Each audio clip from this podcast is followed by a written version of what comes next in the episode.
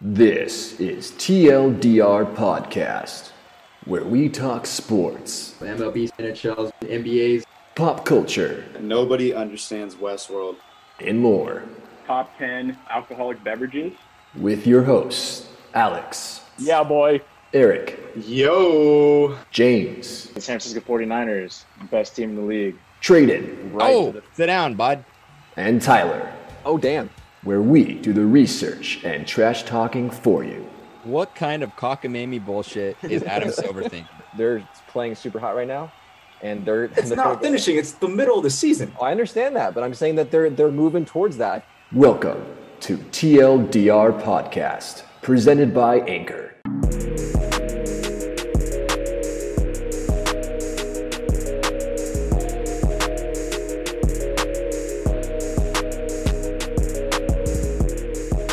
Everybody.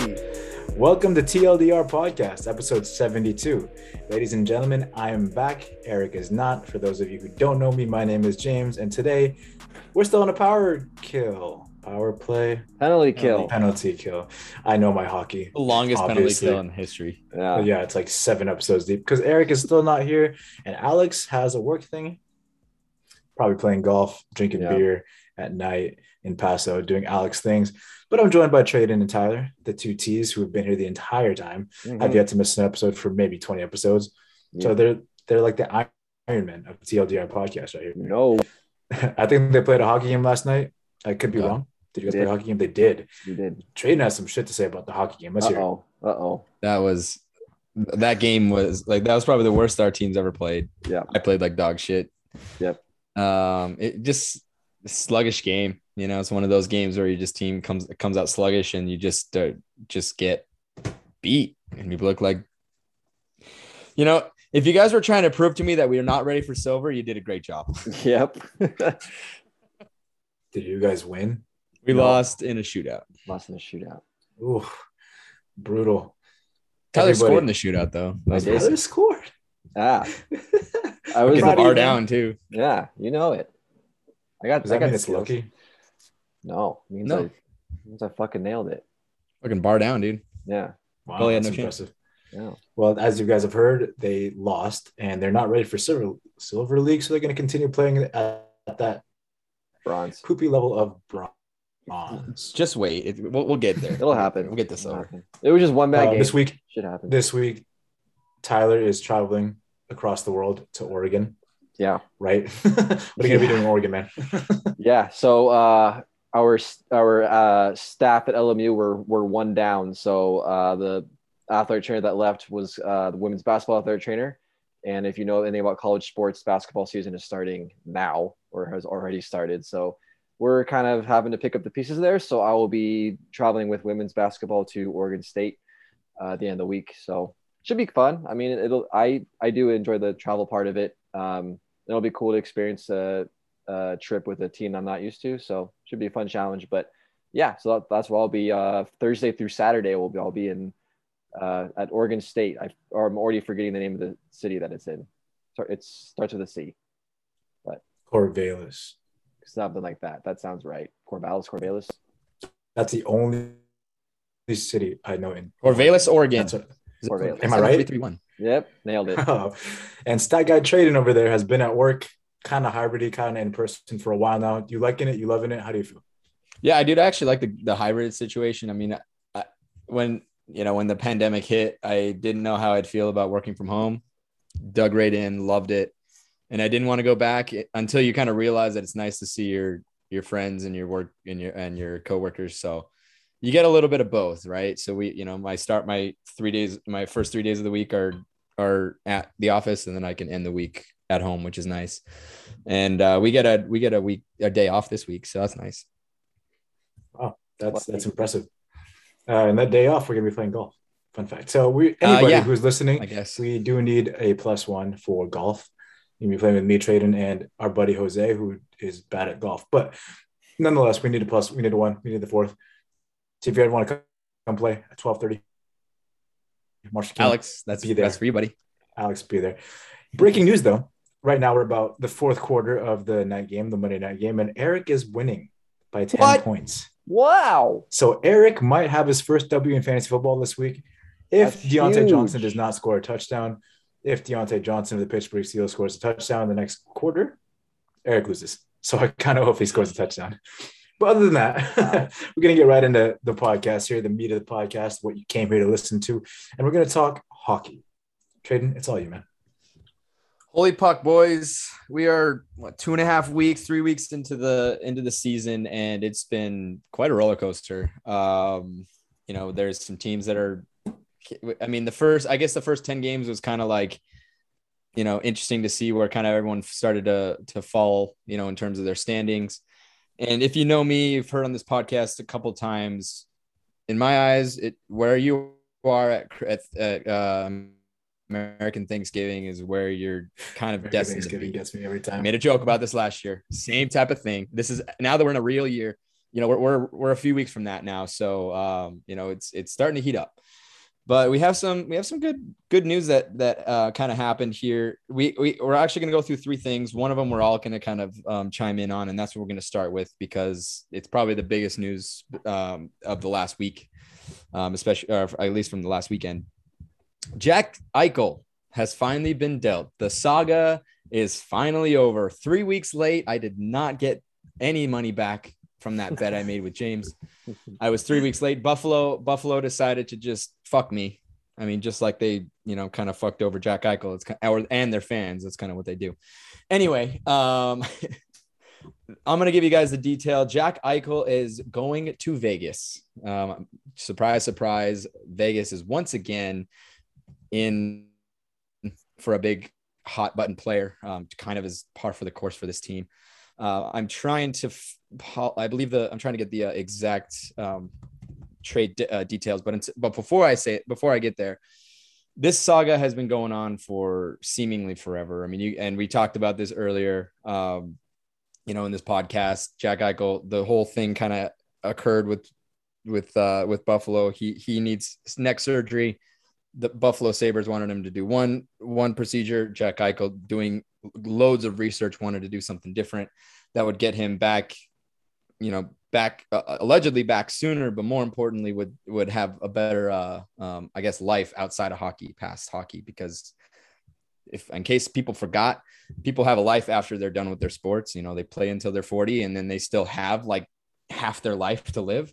So uh unfortunately um hockey is a business and that's kind of what got in the way here but the tr- there was a trade that finally occurred the vegas golden knights are acquiring jack eichel and a 2023 conditional third round pick in exchange for alex tuch peyton krebs a very hot um, hot young um, rookie uh, 2022 conditional first round pick and a 2023 conditional second round pick um, guys on the first button I guess right off the bat, Tyler, what do you think of this trade?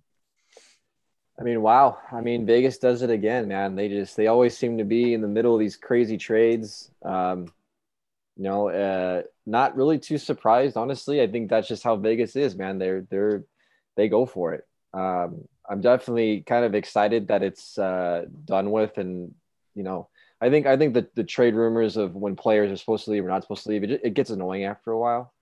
Um, so I'm glad it's like we've figured it out. Eichel is now a knight, and we can move forward. Um, obviously, he won't be playing for a while, as you mentioned. Uh, but yeah, that certainly makes Vegas a very, very intriguing, very dangerous team. They already were, and but the one thing that they lacked was a really good center, a really good and really good scoring. Well, they just got it. So look out. Yeah, I mean it. it it kind of scary is I mean I think we've talked about this on the podcast. Uh, Vegas have has struggled with the goal scoring, but they've really struggled down the middle. Which, if you look at every other team that's kind of won, and and how I would build a team, it's down the middle, at least on the forward side. Um, you're seeing that. You're seeing that in in uh, Tampa Bay. You're seeing that in Edmonton. You're seeing that in all, all across, and that's just how you kind of win. Um, James, how do you th- look for looking at it from Jack Eichel's perspective? He's going to be able to get the procedure he wants, and he's also going to be joining that Vegas Golden Knights team. How are you feeling if you're Jack Eichel? I feel free, finally free, finally able to be a human, make the decision for the betterment of my body. Like the uh, the teams might view Jack Eichel's body as their property, but that's not the case. You're paying the man to do what he does, but at the end of the day, it's his body that he has to live with for the rest of his life after sports. You said 40, but that's generous. Not a lot of people make it to 40. People will have long. Most athletes retire way earlier than that or out of the league, and so like he's gonna he's gonna have to live with that body for a long period of time, and you have to be comfortable with that. Um, and he's finally getting the ability to do what he wants and what he needs. When you pay somebody like that, of that stature, of that kind of talent level, you're paying him to also use his mind to make the decision that he thinks is best for himself. And that's what you get with that. And so he finally he finally gets to do what he wants because at the end of the day, you're paying for him to do what he wants to help you win. And so being able to do that is free. And it's going to take a weight off everybody else's shoulders in this entire process. Um, it's no longer something that the league has to worry about because there's a, whole, there was a whole lot of smack talk going on between GMs and players about how the organization handled this. And Jack Eichel got some of that bad rap as well because he was some people are in the camp that he should be doing what the Sabres say. So on both sides of the equation, it's done. It's over. Flip the page, move on. It's a new chapter. It might even be a goddamn new book. Who knows? At this point, Jack Eichel is a Vegas Golden Knight. And I'm just a little concerned about how much the Knights gave up for this because that's a whole lot of draft capital and a couple of really good players. But if you think it's going to pan out, it's going to pan out. It could be a huge mistake on Vegas' side. Who knows? If this surgery doesn't go as Jack Eichel planned and he doesn't come back to 80% of what he used to be, then sorry, Vegas, but you've 120 billion percent lost that deal. But you're leaving it up to fate at this point. So we'll see what happens. It's interesting you bring that up because the Vegas Golden Knights have been one of the most, if not the single most intriguing, uh, I guess, expansion teams in NHL history. Let's they came they came in the league 2017, 2018. So they had their first uh, they had their first draft in 2017, and they got actually three first round picks that year just get, just because they were uh, an expansion team. They picked up Cody Glass, Nick Suzuki, and Erik Brännström in 20 uh, they traded away their 2018 pick for um, for a, for a high prospect player in 2019 they they picked Peyton Krebs who now is is part of the Sabres Cody Glass went to the Preds. Nick Suzuki is with the Habs and Erik Brännström is with the Sens. They have not kept a single first round pick since they've been in the league. And I I don't know if it's the case that management is so and management and ownership is so focused on winning now that they don't give a shit about their to your point they're, they're not they don't care about their their future. Or you know if if this is how it's done in, in vegas I, I look at it this way guys. I look at it how you know i, I clearly want to play for, for vegas but how long is it how long do players kind of look at themselves and be like I could be traded literally at any time. I mean, it's there's no team in the NHL that that is quite as ruthless with everybody than the Vegas Golden Knights. They give away uh, they gave away uh, Marc Andre Fleury, who was a face of the franchise, for literally a bag of pucks, literally a bag of pucks. A an MB or I'm sorry, a a, uh, a con uh cons my Jesus Christ, um, a Vezina Trophy winner, you know, the year before. Uh, it, it's it's just amazing that they just don't seem to really care about their their draft capital because they just would rather focus on winning now. And I eventually it's going to bite them in the ass. Um, I guess Vegas is just so focused on making sure that the fan base is bought in within the first five to six years, and then maybe they could they could afford to have a little bit of a full rebuild. Um, Tyler, I'm going to flip before you, back. Before we move on to that real fast, I think the only reason why they have the ability to do that is because of the low salary cap that they took on in the expansion draft because all the guys are picking up in the expansion draft are players that weren't protected and therefore weren't as valued by their previous teams True. than other people were. So they weren't protected. So they're kind of like the throwaways of the team who didn't, because of that, that price tag didn't value themselves that well either. And so they come on the team and play team hockey and they have success. And with that doesn't come necessarily the statistics that would show that they're valuable players. So they continue to play for the below wage that they really need because at first they were valued very low. Mm-hmm. So the Vegas Golden Knights picked up players who analytically were pretty good, but uh, everybody else in the world weren't valued very high.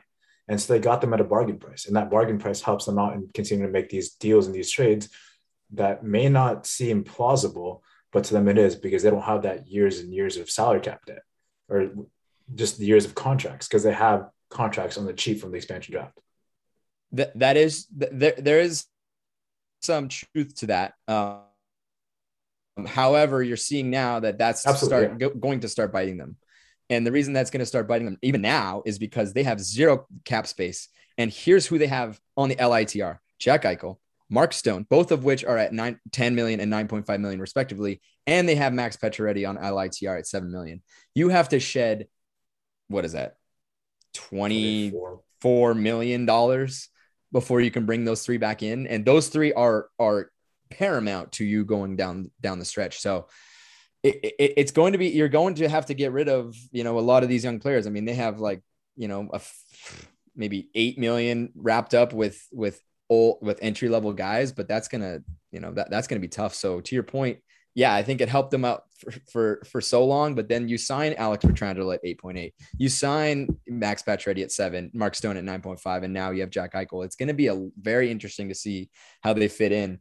And don't be surprised if Mac, Max Pacioretty is traded or or uh, you know even William Karlsson, who's been another face of the franchise, he could be gone tomorrow. Um, th- this this is a ruthless team, and uh, they'll do anything they can to to win. But I wanted to quickly flip it before we move on. Is to flip it back to Tyler, and I want to I want you to put yourself in the seat of a Buffalo Sabres fan. Your franchise player from 2015, from the draft of 2015, um, who you guys unfortunately, or if you're me, if fortunately lost the lottery to to get the to get Connor McDavid, you get the consolation prize that is Jack Eichel, which I mean that's not a bad consolation prize by any means, but it turned that the the the whole situation with these two have completely soured, and now you sit here with you know, a, a, budding star in Peyton Krebs, and you also have Alex Tuch, who's been a, a very um, loyal uh, Vegas Golden Knight. How are you feeling through this whole saga now that it's over?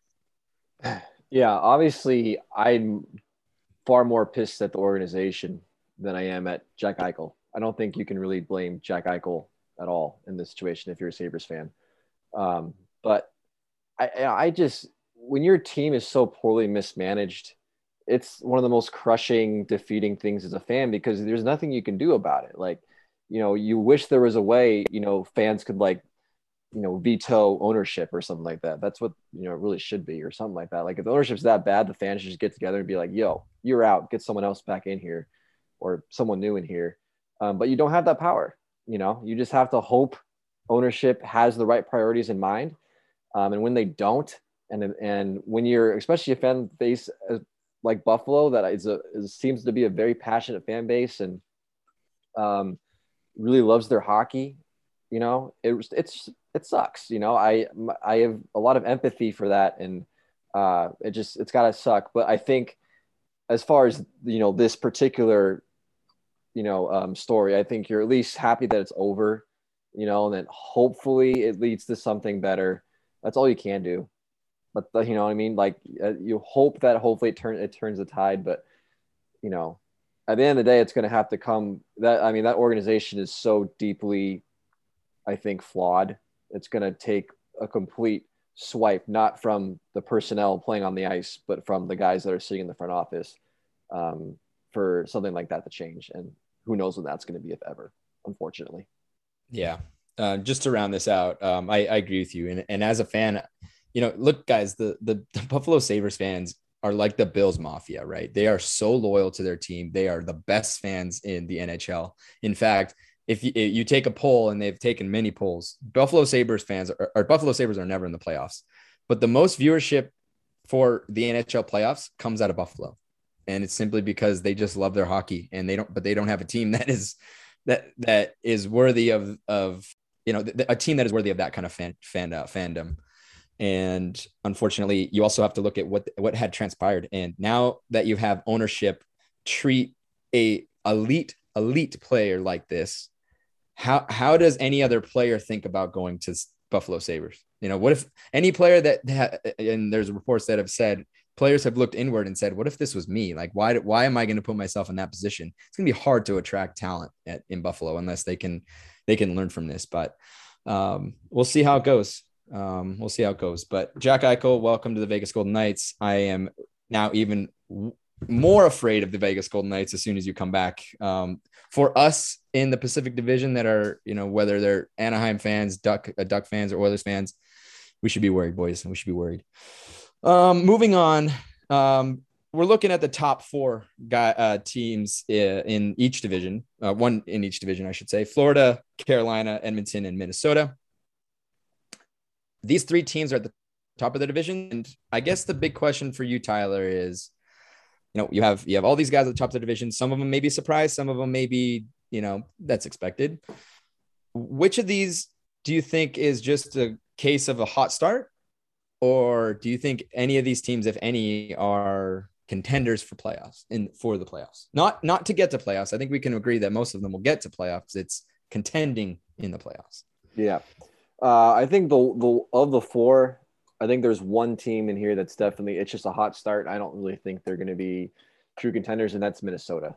Um, I you know you look at kind of their whole team as they played so far. I think they've gotten a little bit lucky um, in the in the, the first few uh, few games they got a lot of talent. They've been a playoff team. It seems like every year for the last I don't even know how long. So I they're definitely be a playoff team, no doubt. Um, but you got to believe that Colorado at some point is gonna gonna pick up their game. I think Winnipeg is a is a is a is a great team. The St. Louis Blues, I think at the moment, I think is the is actually the best team in that division as of right now. Um, so there's there, there's a lot of good teams playing that division. Um, I think that you'll see Minnesota start to fall a little bit. Um, but they're still a very solid hockey team. But in true, but in terms of being true contenders to like win the conference and make it to the Stanley Cup, I don't see Minnesota being that team. Um, the other three, definitely. I th- I think those other three teams, Florida, Carolina, and, and Edmonton, um, all look like very very good hockey teams, and those are the teams to beat in their conference. I mean, Edmonton right now is the class of the Western Conference. Uh, you're welcome, Tradon. Uh, they're they're playing so well, and you look at I mean, the top three point point getters that lead the all, all that lead the NHL are all uh, Oilers. Um, you talk about playing for the middle down; they got probably the three best centers in the league right now. Um, they're playing super super well. Obviously, I think with Edmonton's story is like we've seen spurts like this where they play unbelievable, and right now they're starting off that way. It's can they sustain it and can they play this well come playoff time? That's the big question for them. But you know they're they're they they look fantastic. I think this the Western Conference right now is really all over the place. There's just a lot of teams that you know have not been playing well that we thought we would that thought would. Uh, a lot of teams that are off to really good starts. I mean, the Sharks have been in a playoff spot all season for goodness sake. Um, so there, there's a lot of weird things happening in, in in in the West. I think the East, for the most part, is going the way that we thought it would. I think Florida and Carolina. There's there's no there's no surprise that those are the the, the, the top two teams there um, that was a cool game getting, getting, to see both of those teams uh, being undefeated play each other last week. Uh, you know, I think Florida finally lost their first game today. So uh, both those teams are, are, are playing super, super well. Um, I see both of those teams being on top of that Eastern Conference when it's um, all, all said and done. Yeah, I mean, I, I have to I have to admit that you you're you're I think you're bang on. Although I have to give Minnesota credit. They they're doing it five on five. They, their five on five stats are extremely good. Um, and interestingly, their power play numbers have not been good. This, before I looked at the stats today, I was actually going to come on here and say that the that in terms of playoff contention, I I am worried about my team. Um, I really was worried about my team. Yes, they're playing absolutely amazing, guys. They their power play is. This might be the best if you're if you're wanting to see what the best power play is in of like in league history, this is it. They're at 50%, above the 20% average. They're that good. Yeah. It was um, like it's like 50% Edmonton. And then I, I don't even know who who's in second, but it's like something so the like Ducks also 50%. Fun fact. Oh, are they? There you go. Yeah. They have, but they don't get very they have many, 24 right? power play attempts and have 12 12 power play goals. That's excellent. Uh, well, whatever I was looking at. Last year they had 11 total throughout the entire season. It was like Edmonton at 50, and the next team was Rough. like was like 26 or something. Yeah, past past uh, I guess past uh, the Ducks. That's where we're at, and uh, um, I mean, and before this, you know, before I looked at um, a couple days ago, their their their five on five numbers were not good. Um, we we were we were losing the the we were losing the possession numbers. And I, I, you know, I've been talking to this with my dad. I've been talking to this and everyone. I'm like, I just need to see more five on five improvement. And the last three games they have. Um, Mikko Koskinen has played very fucking well, which is very surprising. I don't, I still don't fully trust him, but he has played excellent in uh, in relief of uh, Mike Smith. Uh, I do think we're still going to go for a goaltender, and I think if we do, and if we can stick this pace, we're going to be okay. Um, the Panthers have been uh, exceptional. Uh, they have been absolutely exceptional. But they've beaten teams like Tampa Bay, Carolina, uh, uh, you know, uh, teams that you normally like. If you're going to go on a hot start, you'll you'll normally trip up on. They're powering through them. Um, so this Florida team's legit, and I think they're going to be expected to do a lot more than they did last year. Get past that first round, and they could be a contender. Um, Carolina, I think, speaks for itself. They were they were uh, they're an amazing team, and I you know I love that team. Um, and you know I again I'd love to see them play the Oilers in the Stanley Cup final again. I want a little bit of revenge. Um, but guys, I don't know if you guys saw before I move on. Did anybody see Connor McDavid's four against one goal? Yeah, he's a cheat code. He's a cheat yeah code. that that. Uh, what, what's the what's the most interesting about that is he had to wait for his teammates to get on side, which means he looked up and he had to make a decision to do that. It wasn't spur of the moment. He methodically thought it out. And and the joke was in his mind, he's like, oh, it's just four. I can do this. And he just skates right down Main Street and then makes an amazing, uh, amazing play against uh, Georgiev there. Like it was, I don't think every anybody knows how insanely hard that is to do. Like that's nobody can do that. Not no, not even Ovechkin can do that. Um, which which is really which is really insane. Um, but he's so- one of those guys that sees things in slow motion, like in the movies. You know, when the heart rate Yeah. goes up and everything slows down. That's Connor McDavid, dude. yeah, He like trains his eyes to see things slower. he does. Yeah. and and um, just quickly as a, as an Oiler fan, it was it's nice to see his reaction because I think I think his reaction after that that goal wasn't necessary. It looked like he was surprised, but I think I think there's something deeper in there that he actually thinks this team can win. This is the team that I think is going to get him where he needs to be, where he wants to be. And as an Oiler fan who was very worried about him potentially leaving, you know, in a few years, I think that if this team can make a run, I can be safe to say that he's going to stay with the Edmonton Oilers for a little bit longer. So it's good. I, I, I feel pretty good about that. Um, anyway, we're to move on. Stop. I'm to stop pumping my own team's tires. We do that enough on this podcast. Um, we're to move on to the last bit of information, uh, bit, bit of news, which is which is pretty good, big news, good news, um, or and I guess interesting all around. Carey Price has returned to the Canadiens practice facility. Um, he is refu- he is refusing to address the media until the doctors kind of give him the okay. But um, the big question for you, James, you, you I mean, you love this guy, you love the you you, you like the Habs. A does Carey Price play another game for the uh, for the Habs this season, or do you think it's going to be kind of held off?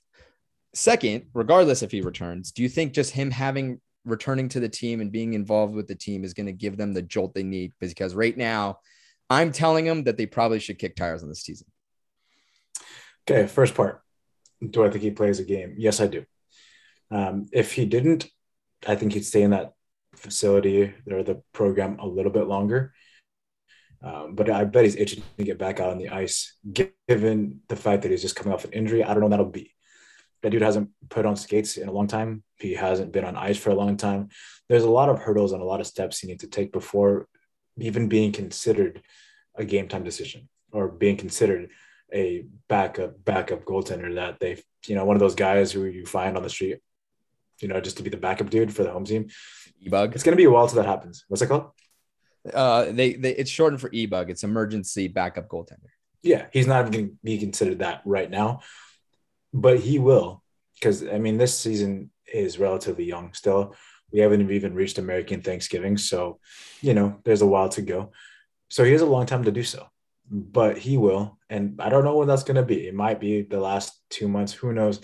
I don't even know what surgery he had so like it could be I, I have no clue but he will be back out there if he didn't he wouldn't be with this team he wouldn't give this team that false hope that he's going to be back and to answer the second part of it, does he give this team a jolt whether or not he does hit the ice? And absolutely he does. He is the face of the franchise. I've said this multiple times before, and it's becoming more and more apparent through watching this, have seen this entire season that he was the only reason why they went so far in the Stanley Cup final, like uh, as far in the playoffs. He carried that team. As Eric would say, he stood on his head and did his job to the fullest extent. And because that, his body broke down. And that's what happens. He is the face of this franchise. He is the face of this team. He's there to rebuild the culture that they lost. When you lose uh, Shea Weber and you lose um, Jeff Petry and you lose him all in one one kind of go, like it, there's you're devoid of leadership and a tone setter for this season. Given the fact that the head coach was the interim coach who was just kind of named the head coach, it wasn't even management's decision to hire this guy. It was kind of the other other coach who brought him on and he kind of fell into his lap. So does he have the full support? Does he have does he feel like he can make all the decisions to make this culture be what it is? No, he doesn't. He needs help from leadership on the team. And Carey Price is gone, Weber is gone, Petry was gone. It's tough. They're having a rough stretch right now and they need somebody to bring them back. And that's what Carey Price is here to do. It's just having him around shows the team that he battled for the betterment of himself and for the better, betterment of the team. He came back and he put himself in a situation that some deem to be unmanly, even though it's the exact opposite. It's the most manly thing he can do. But some don't think that way. And he's getting a lot of flack for it. But he he's going to take it as it is because he wants to be better for himself and for the team. If that doesn't show you what it really means to be a true hockey player, I don't know what does. This man has given this team, this franchise, everything he's got. The least they can do is show for him. So ha- having him there every single day, day in and day out, showing them what it's like, it's going to speak volumes. It's going to jolt, as you say, jolt this team. They're going to be lottery bound this year. It, has been a tough year. They have, don't have a lot of scoring, but it's a good way to set the tone for the rest of the season and for seasons to come. Yeah, I like that. I like that you brought up the fact that he's really given everything to this franchise. Um, you know, I've I've I've had my critical you know moments of of Carey Price on this podcast, and mo- some of it was unfair. Um, but my hatred for the Canadiens is never gonna is never gonna subside. There's two jobs. There, there, there's one job behind the Prime Minister of uh, Canada that is the toughest job in Canada, and that happens to be the starting netminder for the Montreal Canadiens. The amount of pressure that that that that those that fan base puts on you, that that organization puts on you. Look, I I give I give a lot of shit to my fans and my media for being hard on the Edmonton Oilers, and the same for the for the Toronto Maple Leafs. The, and the Toronto Maple Leafs have it worse than the Edmonton Oilers, but nothing is is is at the level of the um, of the Montreal Canadiens. And that's that, that that franchise to me is a little bit dysfunctional. They they traded away um, um, amazing players, a team that a team that scrapped together for for reasons that I, I can't quite understand. Um, you could you could say uh, it was cap issues, but you know there are ways to make sure that you you know maintain your team. Uh, and the stresses of being in that position for that many years, I I think had at least at least part puts a lot of pre- you know put, puts a lot on a on a guy like Carey Price who just wore it for that many years, and finally he he needed it he needed a chance to step away. And you're absolutely right, James. If that if that organization, I'm not just talking his teammates because the teammates aren't the problem. It's the rest of the it's the organization. If that organization does not give back to him, I think he needs to leave. Absolutely. For the for the betterment of his own well-being. Because any other franchise in this league would be would die to have Carey Price as their netminder. So this is this is new this is to the, to the media in Montreal. This is to the fans in Montreal. I know that you know down here in California, we're nothing close to you in terms of hockey fans, and I get that. But you got to look at you got to look at the prize and the and the amount of you you got to look at what you have. And um, I'm not saying that you guys are the problem, but I'm saying that you guys definitely don't help things with with the way that with the way that you guys run things over up there. And for for a guy that for, has given you everything. It's about time you gave everything back to him. Um, but I'm going to get off my soapbox. That is all the the hockey holy puck moments we have this week. Next week, I'm ho- I'm hoping for some for for a lot more. Um, we'll, I believe that Jack Eichel is getting his surgery sometime this week, which is huge. Um, he's he's trying for a three month turnaround, which would be absurd. But um, Chris Weidman of the MMA, who had the same uh, same um, procedure came back in three months. So it's not unheard of, but it's a little bit different sport. I do get that. And I'm not an athletic trainer or anything close to that. So you guys would probably know more than me, um, even marginally. But um, anyways, we'll, we'll keep uh, we'll keep an eye on that. Keep watching the hockey. It's really really good this year, um, and it's very very interesting. And uh, yeah, that's all I got. Thank you, Tradon. Holy Puck Moments is always a good time. And as you've heard, we're not even at American Thanksgiving. So therefore, don't read too much into these teams and how they're doing. We'll see after American Thanksgiving. Um, I know you guys miss Eric's voice, but lucky for you, we have an ad by him talking about Dimer and his amazing monotone voice. So here you guys go, and we'll see you after uh, that's all said and done. With health concerns on the rise, it's as important as ever to keep your people safe. Dimer isn't another BS COVID company. They've been developing their tech to kill germs and save lives since 2014. Dimer's original UVC products have won them partnerships with some of the best technology companies in the country and earned them a spot on Time Magazine's Best Inventions of 2020. Dimer started out disinfecting airplanes. Now they're in hospitals, athletic facilities, hotels, classrooms, basically anywhere people might have been sick. When it comes to keeping your players, employees, guests, and customers in your facility safe, trust Dimer. For TLDR listeners, they are offering free disinfection as a service in select areas. So that means they will come disinfect your facility for free.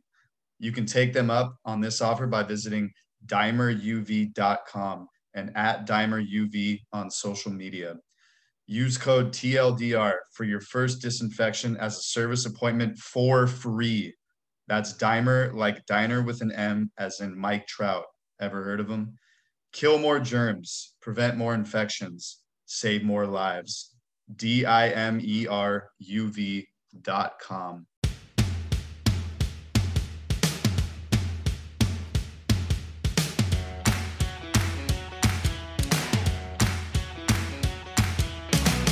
Welcome back, everybody. Hope Eric's monotone voice didn't lull you to sleep. Just kidding. Love you, Eric. His voice does crack somewhere in that ad. I've listened to it a billion times. I know it's there. If you haven't heard it, listen to it again. Uh, Dime will love you for it. Until TLDR podcast. Anyway, Tyler is up next talking about MLB and potential free agents. Tyler's all you. Thank you, James. Yeah, the 2021 season officially ended last week with the Atlanta Braves beating the Houston Astros in six games in the World Series. Congratulations to the Atlanta Braves. I mean, that was a well deserved uh, playoff run, pretty incredible. Uh, I think most fans, sports fans around the country, are really happy with that result. Um, I think everyone on this podcast would agree. Uh, so definitely congratulations to Tradon, who correctly predicted the Braves in six. Bravo. Uh, so that was awesome. Uh, Jorge Soler won the MVP after just absolutely murdering a bunch of baseballs all series. Uh, the one he hit out of uh, the stadium for game six was unbelievable. Uh, so, anyway, but great, great performance all around. But let's look ahead a little bit to the 2022 season. Uh, there are a lot of free agents, uh, big name free agents Cy Youngs, MVPs, All Stars, all of that that are up for grabs, um, that are looking to find a new contract, maybe with the same team they were with, maybe with a different team. Uh, it's going to be a really, really fun offseason. Uh, we we had the, the, the the trade deadline. We talked about how crazy it was, how many big names were changing teams at the trade deadline. It could be the very it could be the very same uh, in the next uh, couple months here for MLB free agency. So real quick, just some notable players that are up for for, for free agency uh, Freddie Freeman, Anthony Rizzo, Marcus Semien, Kris Bryant, Carlos Correa, Trevor Story, Corey Seager, Javier Baez, Kyle Schwarber, Starling Marte, Chris Taylor, Nick Castellanos, Nelson Cruz, Max Scherzer, Kevin Gausman, Carlos Rodon, Clayton Kershaw, Robbie Ray, and Kenley Jansen. I mean, damn, that is uh, if that, if those guys are on a team together, they would never fucking lose. Uh, it's it's it's a it's a pretty incredible class of, of free agents. So I asked James and Tradon to pick two guys of that list, or any you know, that could have been anyone else. There's a lot of other free agents out there, but you know, just two free agents that they're most intrigued to kind of watch and follow this offseason, uh, where, where where where they'll end up. So either just you know, we'll start start with who are you most intrigued with, and do you think they'll you know, quote unquote, re-sign with the with their team that they were on, or do you think they'll go somewhere else? And where do you think they'll go? So, James, let's start with you. Who are your two big free agents to watch this offseason? The two big ones that I really enjoy are Freddie Freeman and one of your favorite players this year, Max Scherzer. I want to talk Freddie Freeman to begin here. Uh, Freddie Freeman, first baseman, Atlanta Braves. He just has slowly become one of my favorite players because of how much of a stand-up guy he is. He is not an asshole. And I mean, like he has the pedigree to be one because he's so successful and so good at what he does.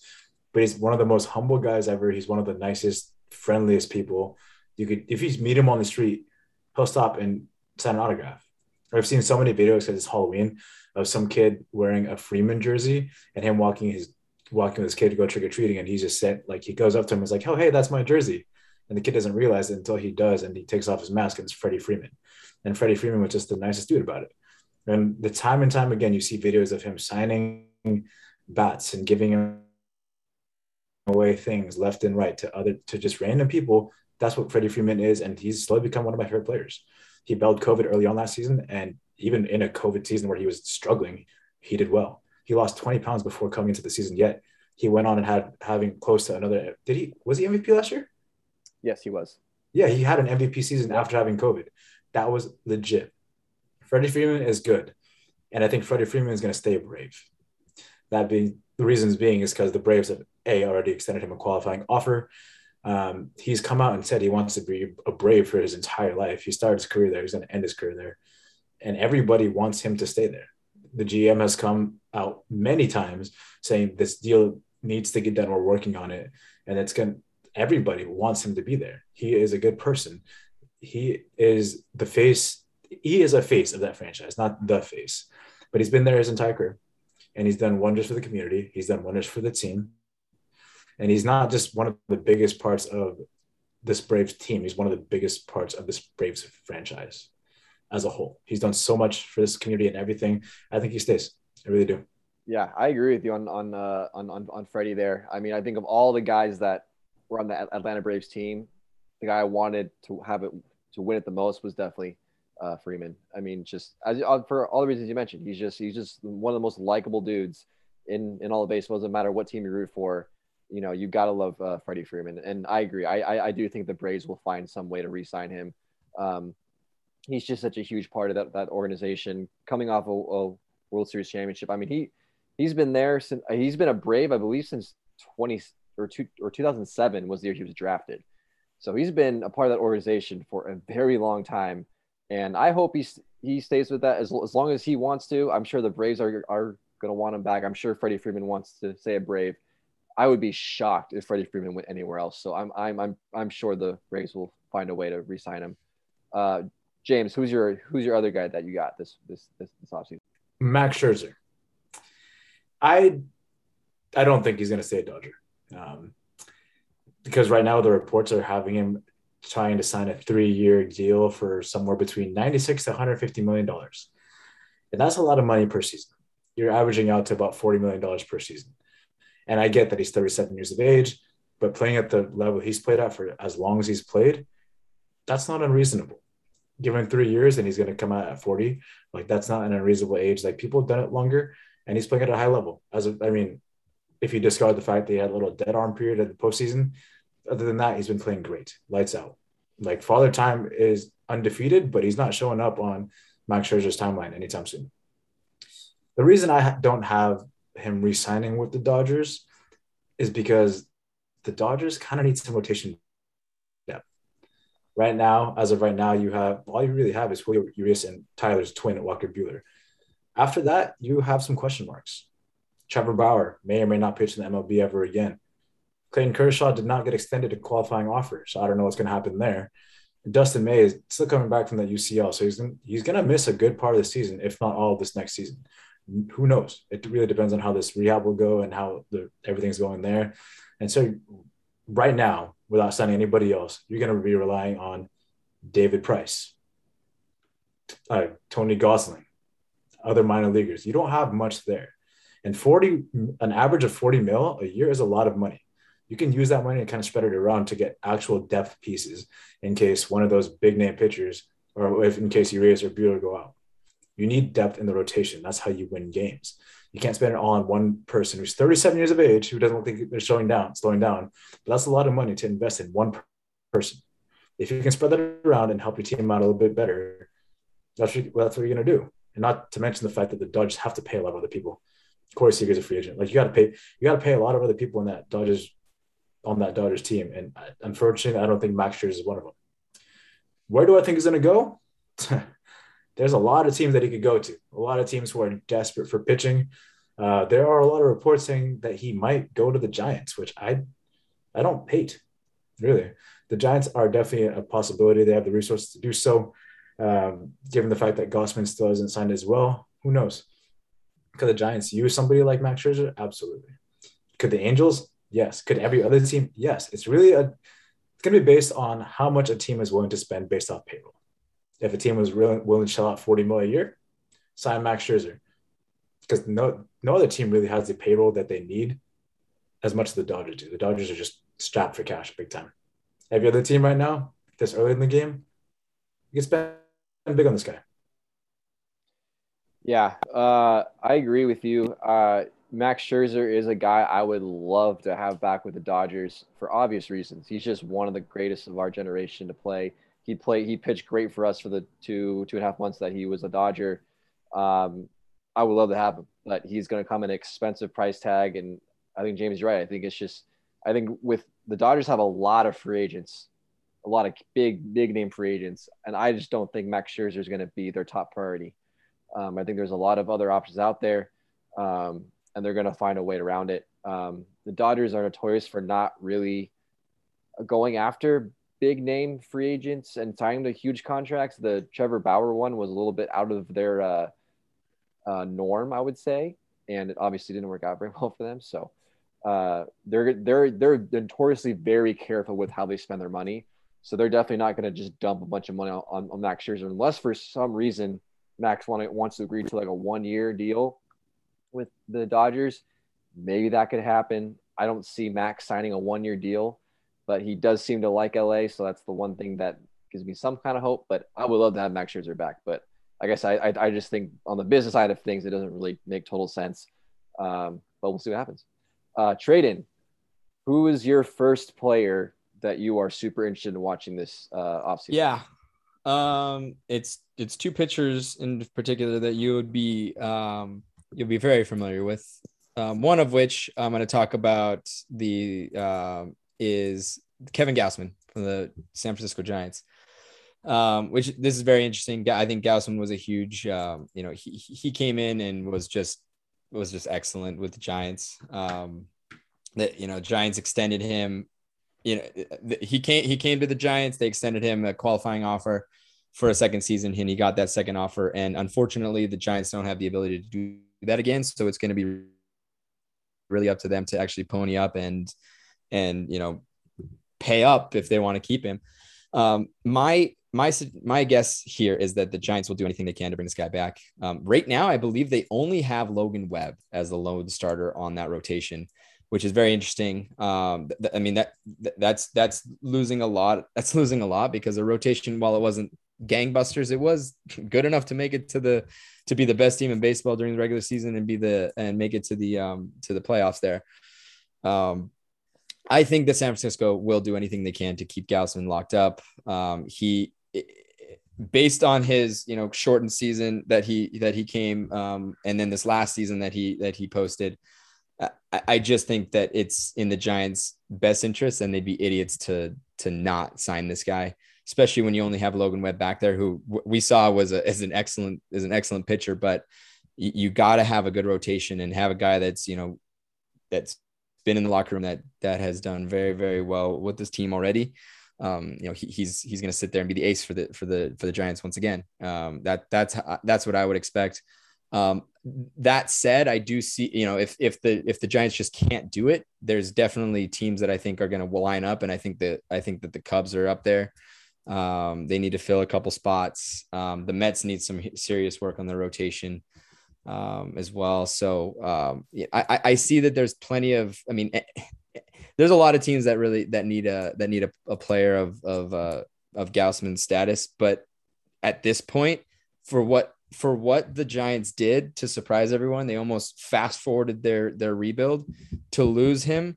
I think they would completely run backwards, especially the fact that Buster Posey just retired you can't afford to lose a guy like Kevin Gausman. Um, not you know, not that Buster Posey is the, the end all be all, but if you ask some people, he, he you know, it's a that's a huge loss, and to and to lose Kevin Gausman as well, I think I think would set this team back. So they're going to do anything they can to not let that happen. Yeah, I I agree on again. Um, I just I think that the Giants are such an interesting team. I tried to predict what they would and wouldn't do all season long, and I was wrong every step of the way.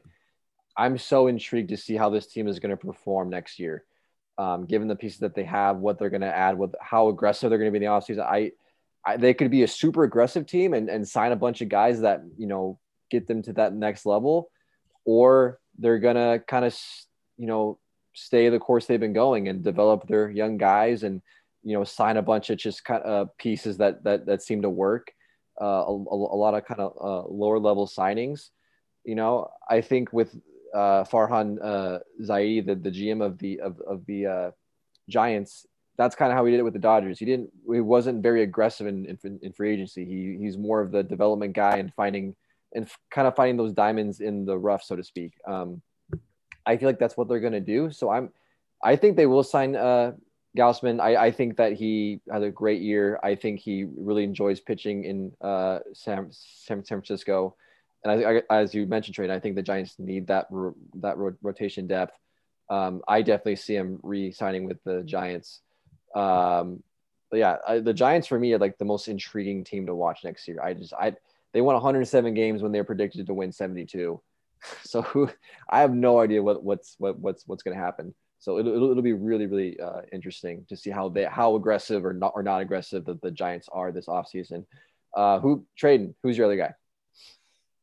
My other guy, hold back the tears, please. Tyler King, Clayton Kershaw.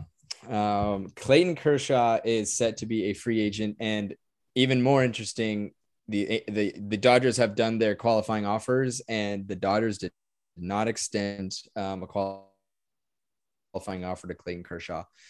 Look, this this is this is the Clayton Kershaw. The, when you think of the Dodgers, or when you th- when you think of the Dodgers, you think of Clayton Kershaw. When you think of Clayton Kershaw, you think the Dodgers. That's just kind of how it works.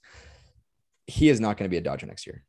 Um, I'm just going to say that right now. Um, and and I know I know that sounds insane. I know that sounds crazy but I I think I, I, think that Clayton I think there's a reason that the Dodgers didn't extend Kershaw the the, the offer when they could have. Um, he he's been battling some injuries. He's he had a, he had a, he's had a rough little bit here, especially the, the beginning of the season. He he did not he did not have a very strong um, you know start to the season, and then he got hurt, and then he's been out. So he is facing some injury you know potential and you know if he if he ever does if if if the injury ever gets bad enough he could be you know, get, you know, getting, you know, getting a surgery and he's going to be out for, for long term. And we know that the Dodgers are, are, are trying to contend every single year. And I, I'm not sure if they're going to risk that. Um, that's, that's, that's all I have to say there.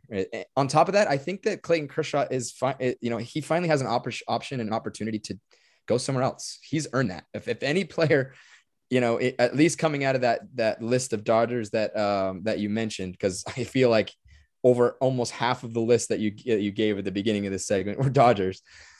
It's Clayton Kershaw has earned his right to to decide his fate. Um, I'm not gonna I'm not gonna say I, I look I, I'm trying to say that I think he's not gonna be with the Dodgers. Don't don't paint me surprised if he if he does stay a Dodger. There's I'm not I'm gonna start start with that, but.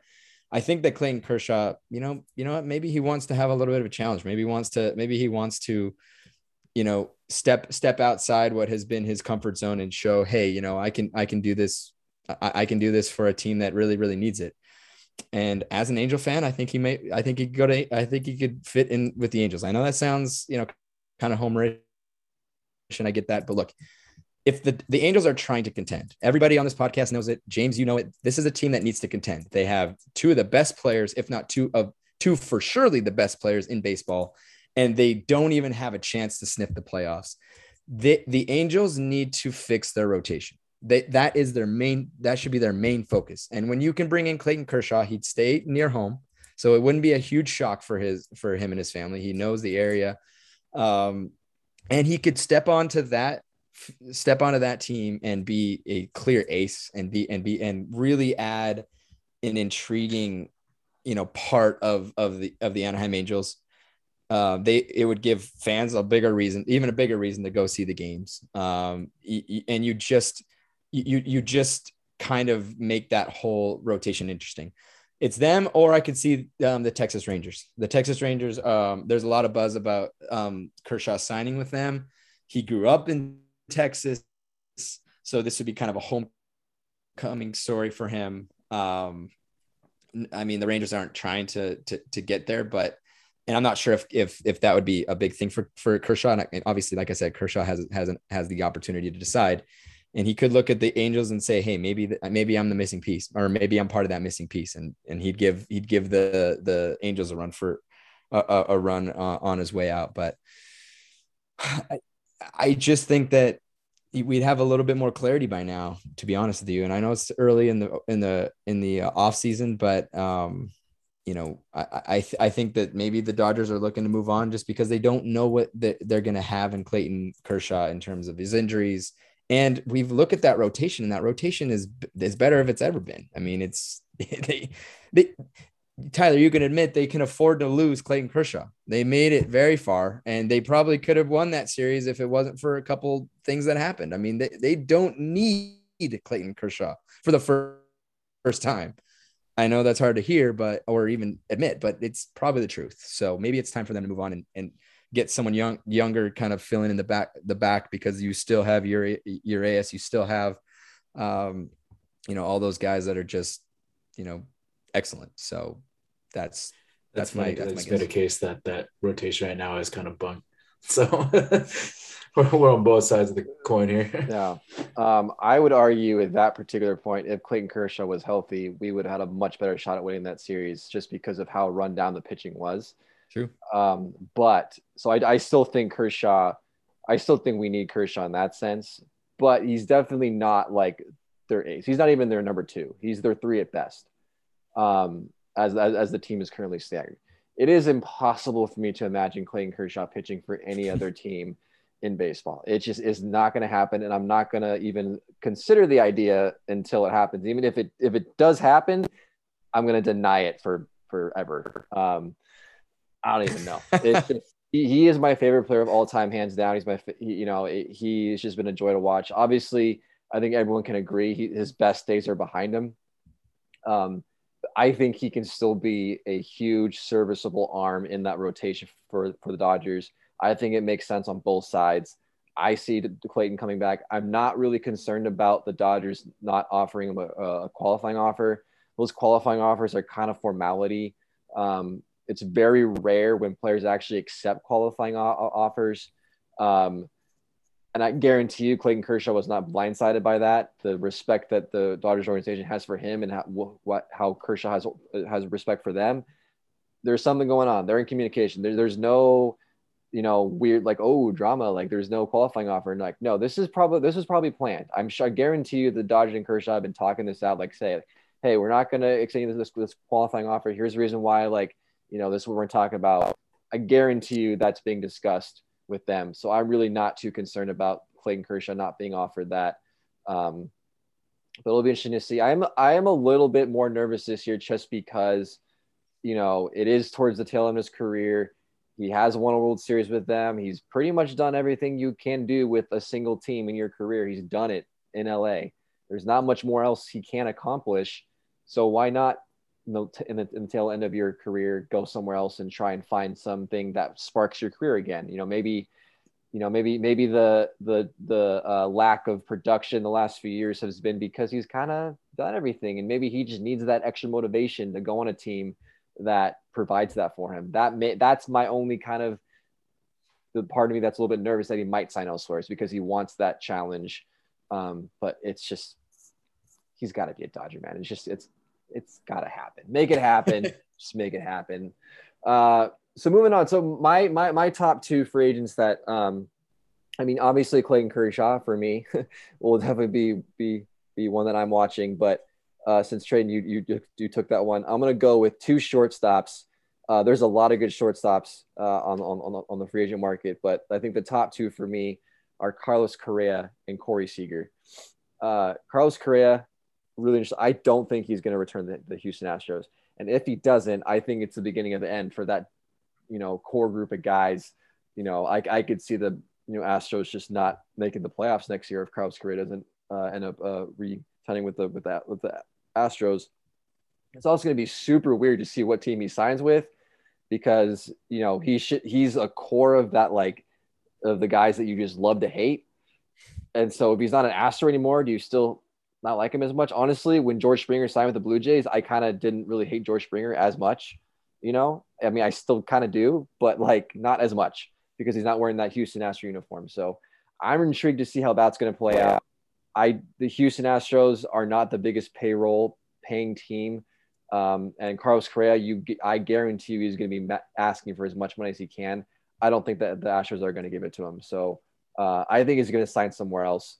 Uh, Corey Seager, I also believe a lot of people think that he's not going to resign the Dodgers. Uh, I think there's there's a lot of reasons for that. Um, I think Trea Turner, you know, being being, being on, the, on the Dodgers now is, is, a huge reason why Gavin Lux kind of coming through the system. Their infield is pretty stacked as it already is, so they can afford to you lose a guy like like Corey Seager. So I understand it from that perspective, but I want to see Corey Seager as, as, as a Dodger. I just think his bat, especially in the, in the postseason, is so valuable. Um, he's just such a great professional hitter. Um, I'm honestly not super confident the Dodgers are going to resign him. I think they're going to go for it. I think that they're definitely going to give him. I think of all the free agents the Dodgers have, like that's going to be their guy that they focus on the most in terms of offering the most money, the most years. Corey Seager is going to get that attention. Um, I think it just comes down to Corey Seager. I don't think Corey Seager is as diehard of a Dodger. I don't think he's as committed to being a lifelong Dodger as some some some some some other guys. Um, I, I, I could see him going somewhere else, especially if a, if a different team uh, offers him a, a, a, lot more money. Um, but for me, those those are the, the biggest ones. I think uh, Correa and Seager uh, for me are super intriguing. But there's there's so many great uh, free agents. Kenley Jans is a, another one.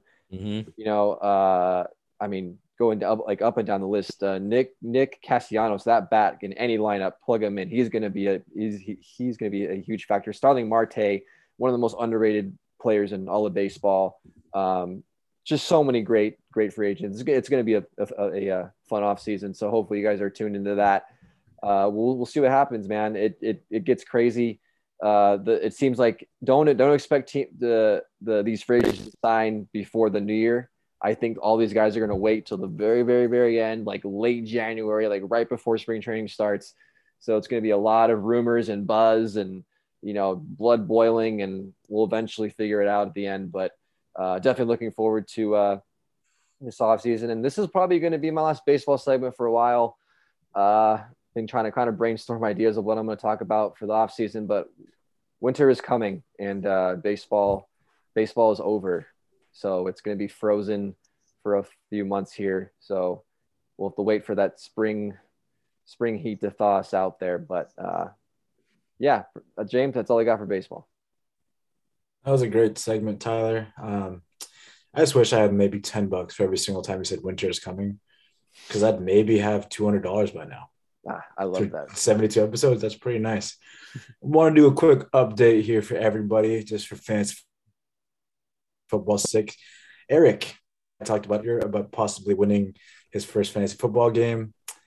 Has won his first fantasy football game. Hey, hey. Monday Night Football is over. He won 97 to 94. He won by three points. So Eric oh, is wow. no longer um, on win. Defeated. Yep. Yep, Congratulations. Uh, Tradon barely won. He won by he won with a shit score. Let's just say that. He yeah, had 76 bad, points. Battle of the shitty. You won with 76? yeah. Because Mike Brown is 59. Oh. That's that is a poor showing. Uh, Alex lost.